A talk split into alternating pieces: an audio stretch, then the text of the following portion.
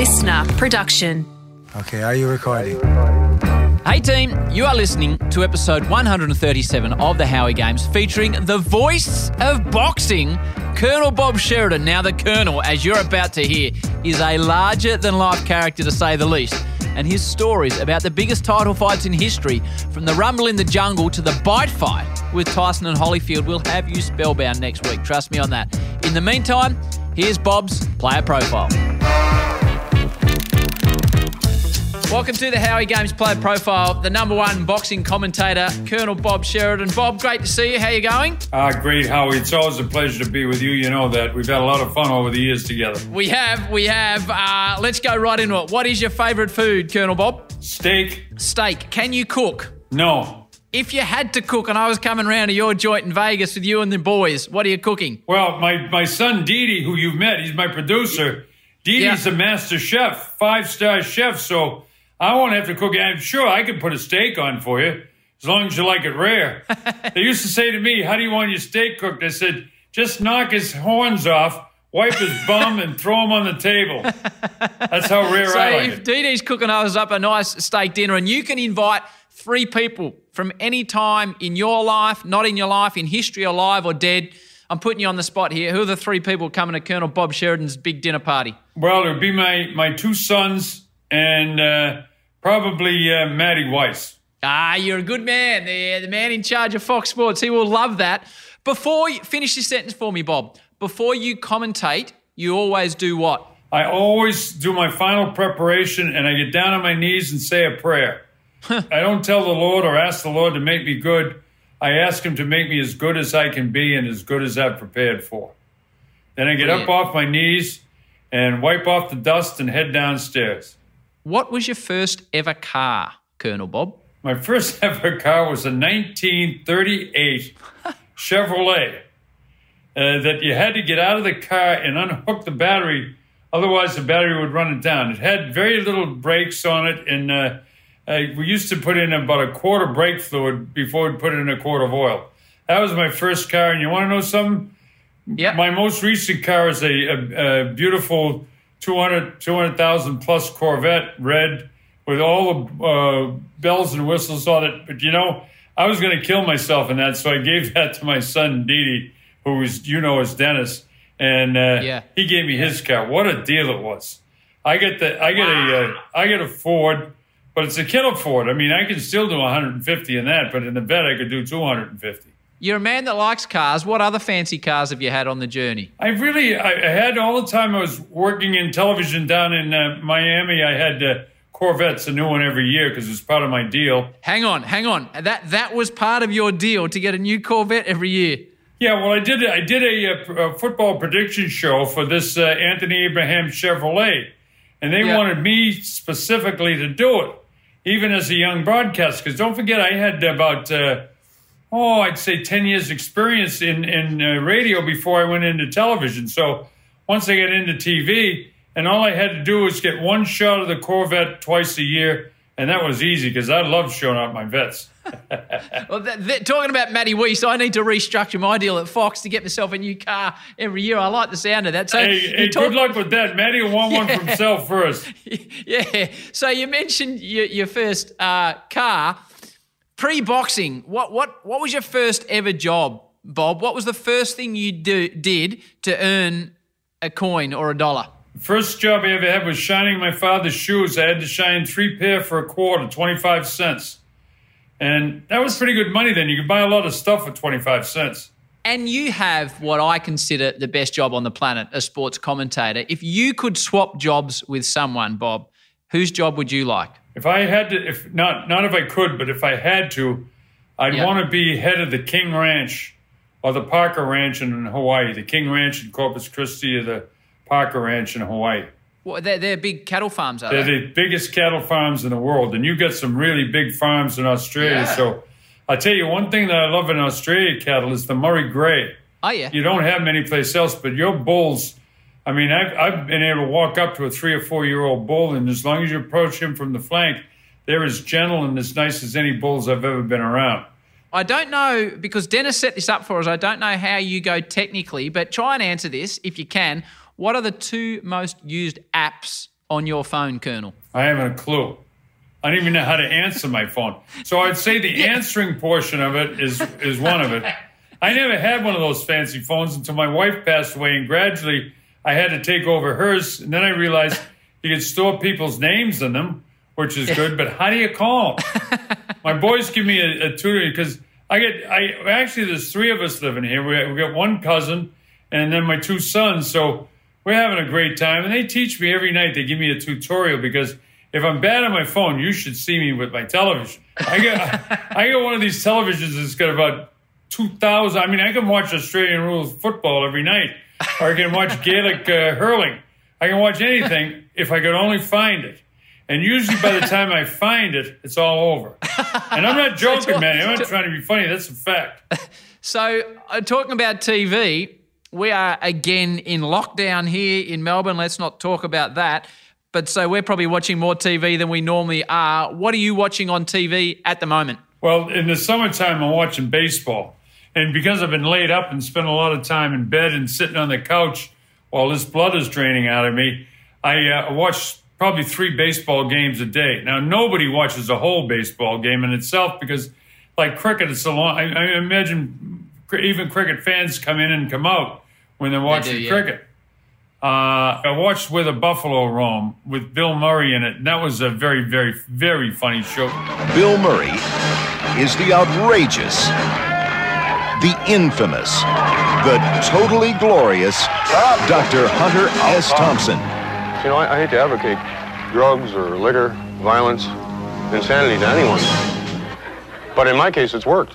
Anyone that has cable or has a way of getting Where the Buffalo Roam, take it from the Colonel. You will, you will relieve yourself in your pants as you watch that.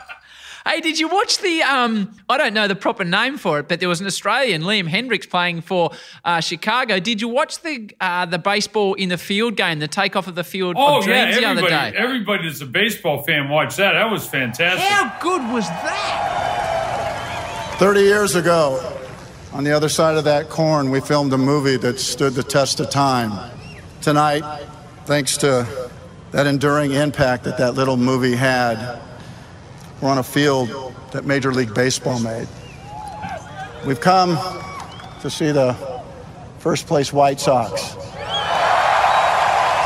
play the mighty Yankees in a field that was once corn. Did you get your boy to watch it? Yeah, yeah, he's seen some of it. The big penguin's seen some of it. He loves it. Well, the Big Penguin, you know, we have a hockey team here in Pittsburgh called the Pittsburgh Penguins. And next Right. next time I'm in the Steel City, I'll try to get the Penguin a Penguins uh, shirt or a Penguins hat or something that says the Penguin on it. Thank you, Bob. You're a good How- man. how you old is your son? He's nine. He's nine, so he's only got a little head. So he'd be about what 6'2", 210 pounds now. No, not quite, Bob. He's like he's only a little man. He's only a little man, but he'll get there. He'll get Yeah, there. he will. Well, we get him a hat that he'd be able to grow into then. Okay, so that's what you're watching on TV. What's your favourite movie of all time? The Great Escape, without question, The Great Escape with James Garner. Hours ago, minutes ago, these men were behind barbed wire, locked in the strongest cage that man could devise. These men plotted. These men dared. These men lived. The Great Escape. Do you have a favourite book of all time, Colonel? Yeah, I would say my favorite book of all time would be the dictionary and the thesaurus because that's what I use the most. Yeah, my word, you do. Do you listen to much music? I do, and I love country and western music. Uh, my favorite uh, player is David Allen Coe. You know David Allen Cole? No, I don't, but I'm going to look him up now. Yeah, he's really good. His uh, his main song is uh, uh, "They Don't Call, uh, uh, You Don't Call Me Darling, Darling. You don't even call me by my name." But you don't have to call me darling, darling. You never even call me by my Of all the people you've met on your journey, and we'll explore that in the main part of the podcast, tell me someone that we would call well known or famous or have some celebrity about them that has made an impression on you, Colonel. Well, uh, for different reasons. Uh, Bill Clinton, uh, who was a real character, never mind his, his other life, but just a wonderful guy. I was introduced to Bill by James Carville, who ran his campaign, and also George H.W. Bush. And I, mean, I think when you're in the White House and you're meeting with the president and you realize they know who you are, that kind of impresses me. Other than that, it would be definitely Pope John Paul II. And what was the Pope like? Pope John Paul was a wonderful, wonderful guy. Uh, now, when I go in to see him, I go into his apartment because one of my best buddies in the uh, in the uh, Vatican is the uh, the captain of the Swiss Guard, and he does the assignments of the uh, of the uh, Swiss Guard. So he knows the guys that are in there. He has the Pope's schedule, and so this past Easter when I went to see Pope Francesco, I went to see Pope Francis. I was in, I'm given two minutes. You don't go in and shoot the breeze with him. I went in there and I said hello, and he called me Colonel, and that, that made me feel great. So he blessed my wife's memory cards. He blessed this cross that I wear. I'll show you the cross. This has actually been blessed by the Holy Father. Wow. And, uh, and then he also blessed two people who had stage four cancer, and neither one of them has cancer anymore. So they were miracles. Do you have any superstitions? None. What is your most treasured possession? My dog. What's his name? Her name? Her name is Lucy, little Lucy. And that dog, hey, is Lucy around, D? I don't know where she at. Uh, oh, she's probably in my bed waiting for me. Right. But that dog sleeps with me every day. She's never more than a foot away from me, but she's probably afraid of my loud talk here, so she ran in the bedroom, which is just around the corner here. What type of dog is she? She's a, a killer. You wouldn't believe she's a great big a great big chihuahua. Okay, okay. What's your favorite holiday spot? Uh, I would have to say Australia because yes. there's so much. I like Norway. I love New Zealand, but Australia because I have so many friends there. People, people that are really nice to me, and I'm aware who the friends are and who the people that want to be around me because of who I am. I'm very aware of who I am, and I don't give two shites about it. You're not into fame, are you? Even no, though you are Doesn't mean more anything famous. to me because I know this. When you're off the air, you're yesterday's news. Yeah, but you're often more famous than the fighters you're commentating on. Well, that's true, but that just goes with the with the longevity that I've had. I mean, I've had some run. Yeah, and it's still going. Don't forget um, a, a, pretty good run for commentators, 30 years. I've been on yeah. the air over 50 years. I started with my first world title fight was in 1968. And my next world title fight will be my 1030th. Wow. That's extraordinary. Uh, who do you know that you think would also be a good guest on the Howie Games podcast? Are you talking worldwide or, or, or in Australia? Worldwide. I would go with uh, with some the top star because of who you are in Indian cricket. Now I don't know who that is. Virat Kohli. You know everybody, Colonel. Can you get me Virat Kohli on the show or not? Can yeah, you help I probably me with that? could because I have business in India. Okay. Yeah, I have. I have a part of a hotel and a cleaning business, and uh, and I have part of a casino, and uh, we're rebuilding on it, and uh, you know, I've, that'll be my retirement if I ever decide to retire. But whoever that guy is in India, yep. I'm sure he would be a great, great guest. Yeah, I think you're right. I, I love the idea. Uh, last two for you. What, if anything, scares you, Colonel Bob? Uh, well, I'm not frightened of anything. So uh, I suppose the thing that frightens me most is myself. That'll do, that'll do something stupid to get myself killed. Like, you know, I'm a. I jump out of airplanes. I did the bungee bridge in uh, New Zealand. I, you know, I'm kind of a thrill seeker, and I'm not really afraid of anything except height. So I tested myself. You know, when you're paratroop, you're up so high, it doesn't have any, the ground has no depth to it. Yeah. But when you're yeah. off a 300 foot bridge in uh, in Queenstown in uh, yeah. in uh, New Zealand, that scared the living crap out of me.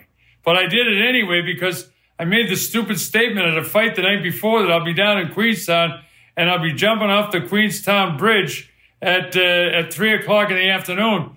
There's a crowd of about I want to say 500, but it's probably more like 50.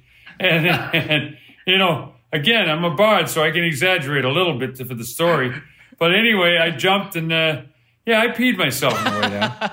Final question I have for you, Bob, and you've been so good for your time, but this is the most important one, okay? To me, this defines you as a father, as a commentator, as an American, as an entertainer, the works. Are you ready to go? What is that? Colonel Bob Sheridan, pineapple on pizza, yes or no? No, very definitely. Oh, no. Why, Bob? Because to me, pizza, you know, pizza in Italy is terrible, but pizza in New York or in Las Vegas or in Boston, you have, first of all, you have the beautiful fresh uh, dough. You toss it up in the air, it comes down. then you take the sauce, they call it the gravy, you mix in the gravy. Then you take the mozzarella, the mozzarella, you put that around. By the way, I have a place in Sicily as well. And so, but their their their olive oil and their lemons are great, but not the.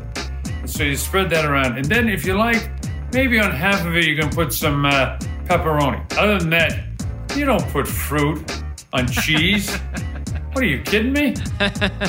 Bob, I really appreciate your time on the Howie Games player profile. Your full episode will be up next Thursday. Stay safe. Thank you very much, great man. All the best. Thanks, Howie. Great to be with you, son. Goodness, he's got a bloody right ear. Holyfield bit by a dirty Mike Tyson.